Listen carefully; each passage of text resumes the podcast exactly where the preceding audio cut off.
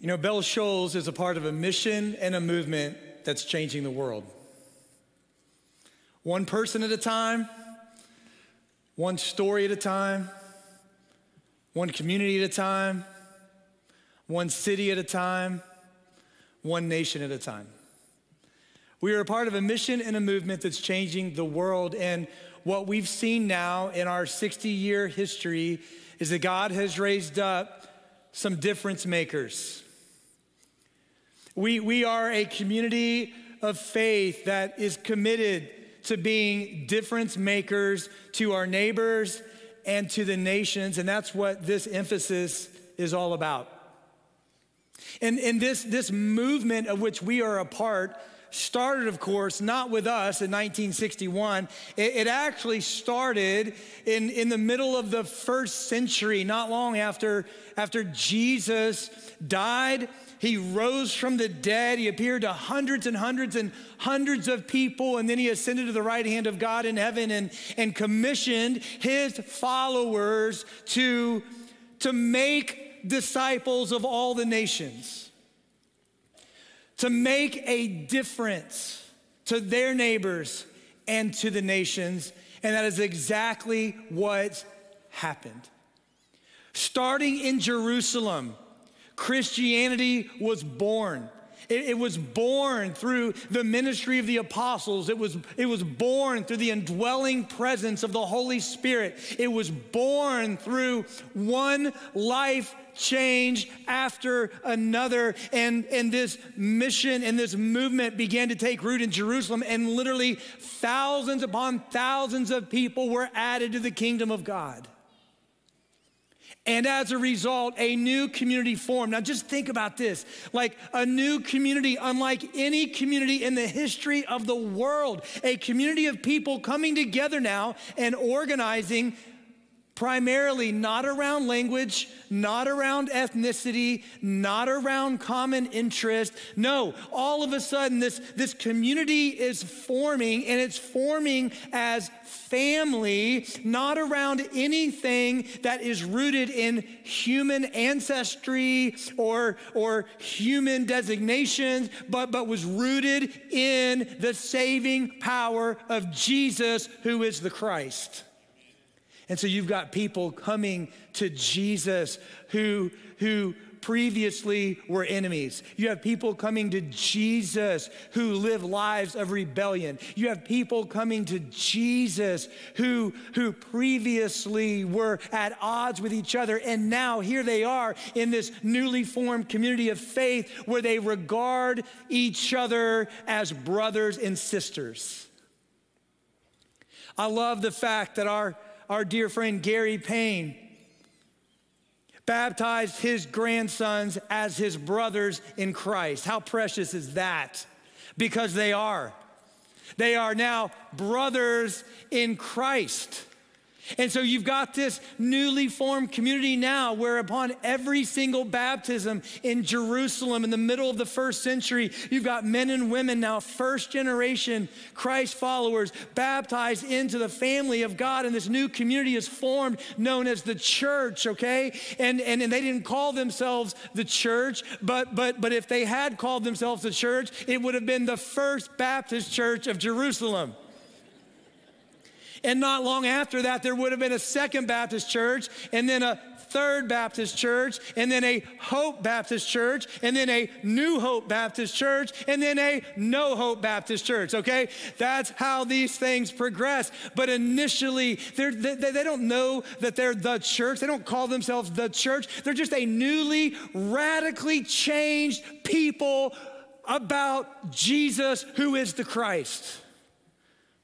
Brothers and sisters now from different tribes, tongues, peoples, and nations gathering together in the thousands in Jerusalem, meeting in house churches and homes, spreading the gospel. God is working, and I want you to see God is working mightily through this new community. Let me show you Acts chapter 4 in, in this description of this new community. This is, this is profound. Here, here's what the scripture tells us now all these believers were united in heart, they were united in mind, and they felt that whatever they owned was no longer their own, and so they shared everything they had. And the apostles testified powerfully to the resurrection of the Lord Jesus, and God's great blessing was upon them all. Let me just remind you, especially if you're new to Christianity, if you're new to Bell Shoals, listen, we are a people who are not about religion. We are a people who are about resurrection. Bell Shoals is not a group of people that are about religion. We're, we're not about just coming and working through the motions so that we can give ourselves some false sense of security on our way to hell. Let me tell you something. We are a people whose lives have been radically and eternally changed because of a man named Jesus who triumphed over death and through faith in him gives us the same power and the same victory over death that he achieved. Our presence today is about resurrection, right? Yes. It's about resurrection. And notice what the apostles are testifying powerfully to about the most important event in human history the resurrection of Jesus Christ. And of course, God's blessing is upon them all. And so look at this there, there's no, check it out, no needy people among them because those who own land or houses would sell them and bring the money to the apostles to give to those in need. And, and check this out within this newly formed community of faith, as there is need, as, as, as people are facing hardship, what's happening? Other believers, other brothers and sisters are coming to their aid, are ministering to them to ensure that their needs are met. You say, well, what kind of government program was that? Mm-mm. No. It wasn't about, wasn't about welfare, it was about family. It was about a brother or sister in need. And a radically changed people saying, you know what, my life is no longer about this life, it's about eternal life. And the stuff that I have here, I'm not taking with me. And the stuff that I have here pales in comparison to what God has already given me and what God has secured for me. And so, therefore, I'm, I'm going to leverage what I have to be a blessing to others because, as we've seen already in this series and as we've seen throughout human history, God blesses us so that we can be a blessing to others. And they said, Hey, I've got an extra piece of land. The reality is, it's, it's nice to have, but I don't need it. And when I look at the need around me, you know what? I could sell this. And, and many believers did, and they brought the money and they said, hey, let's care for each other. Let's care for our brothers and sisters in need.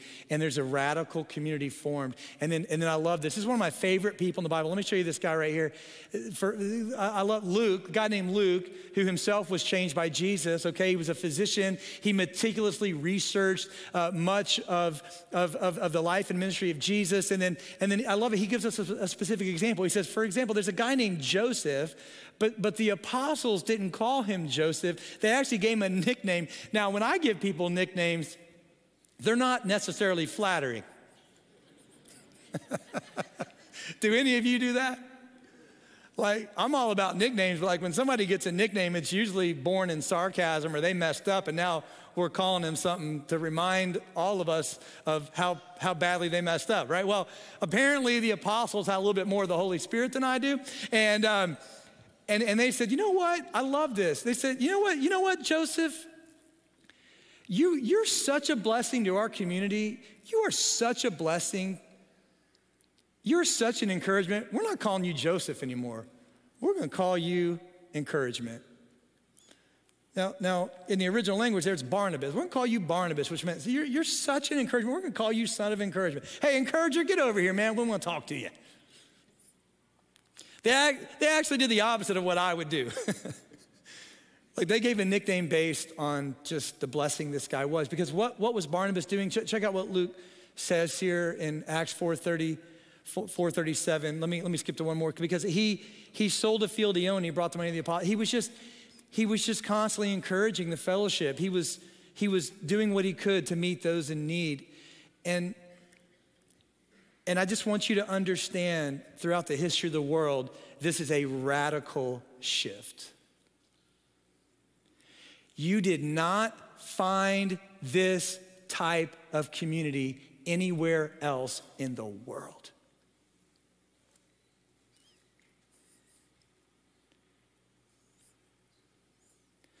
This is a game changer.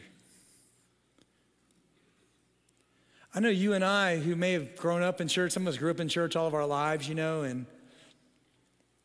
we've kind of been a part of, of different ministry and opportunities. And if you've been connected to Bell Shoals, for sure, you know what it means to be blessed, to be a blessing. That's our heartbeat. But I just want you to, I just want you to go back in your mind 2,000 years ago to first century Jerusalem, and all of a sudden, for the very first time in human history, there's a community of men and women who were formerly strangers but are now family.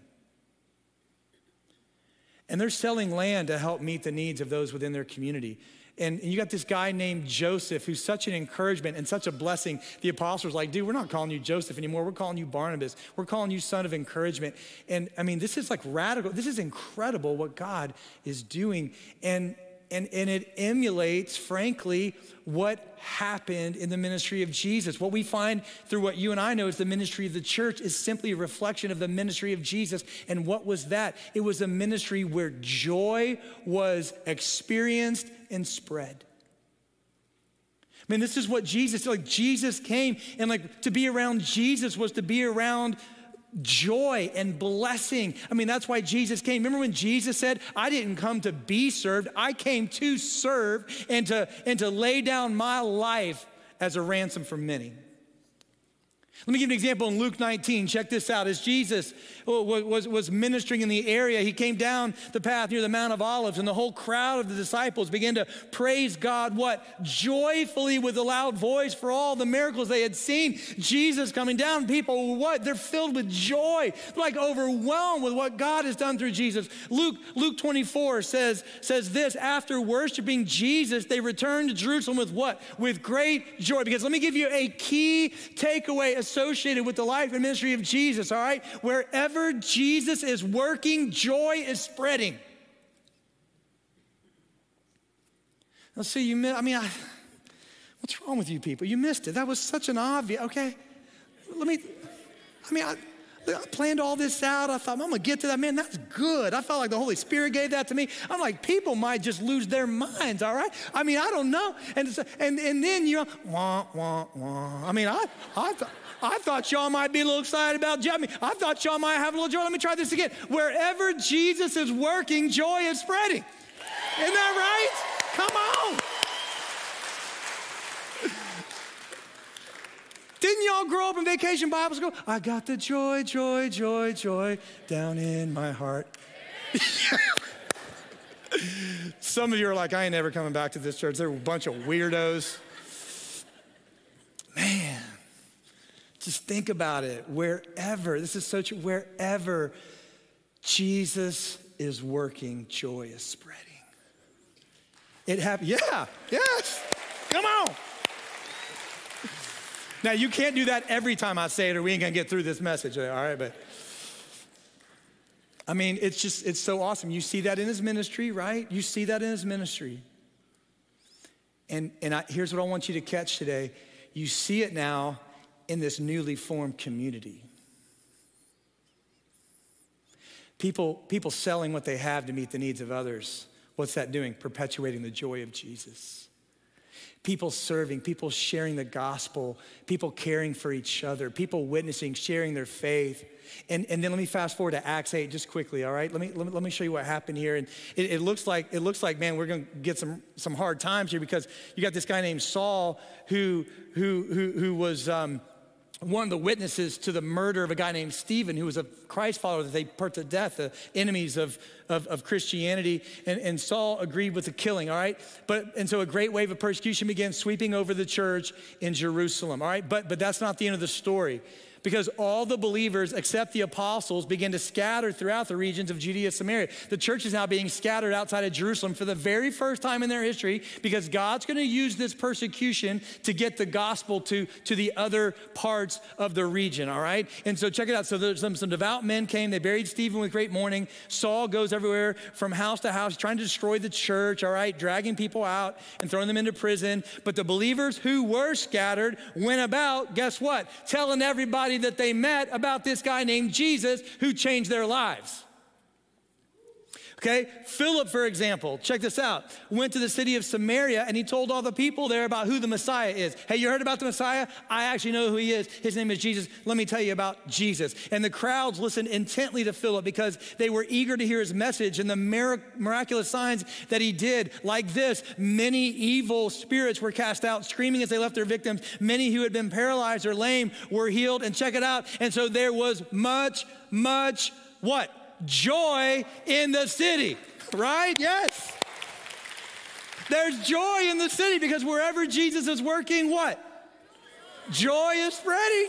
You're getting it.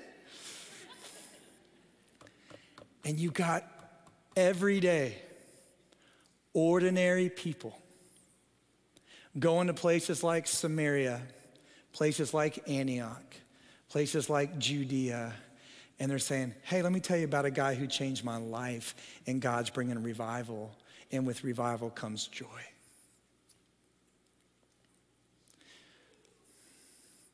And that's how God's been working for 2,000 years. That's how God's been working through the ministry of Bell Shoals since 1961. A people changed by the power of Jesus, who have experienced true joy like none other, and who are committed to spreading that joy wherever we go. And I'm grateful for the Womble family that we highlighted two weeks ago who shared the joy of Jesus in Pakistan. I'm grateful for Kyle and Tara Atkins, who we talked about last week, who are sharing the joy of Jesus through the Forever Home Foundation and I want to tell you today that I'm grateful for a ministry here at Bell Shoals called the Real Hope House that every single week shares the joy of Jesus to people right here in our community who have various needs. Because wherever Jesus is working, joy is spreading. And Bell Shoals, I want you to know, joy is spreading through the ministry of Bell Shoals, and joy is spreading through the ministry of what we call the Real Hope House. If you're new to our fellowship, this is actually a house, a home that we own just kind of across the street in one of these directions, okay? Thank you. Somewhere in this direction. If you're watching online, I don't know what to tell you. And it's a home that we own. It's attached to our property here just across the street. And, and here's what we do, okay? This is awesome. Every, single week here at the Brandon campus, on Wednesday from 10 to 11, we, we have people come through. They come through in, in large numbers and they receive um, essential items food,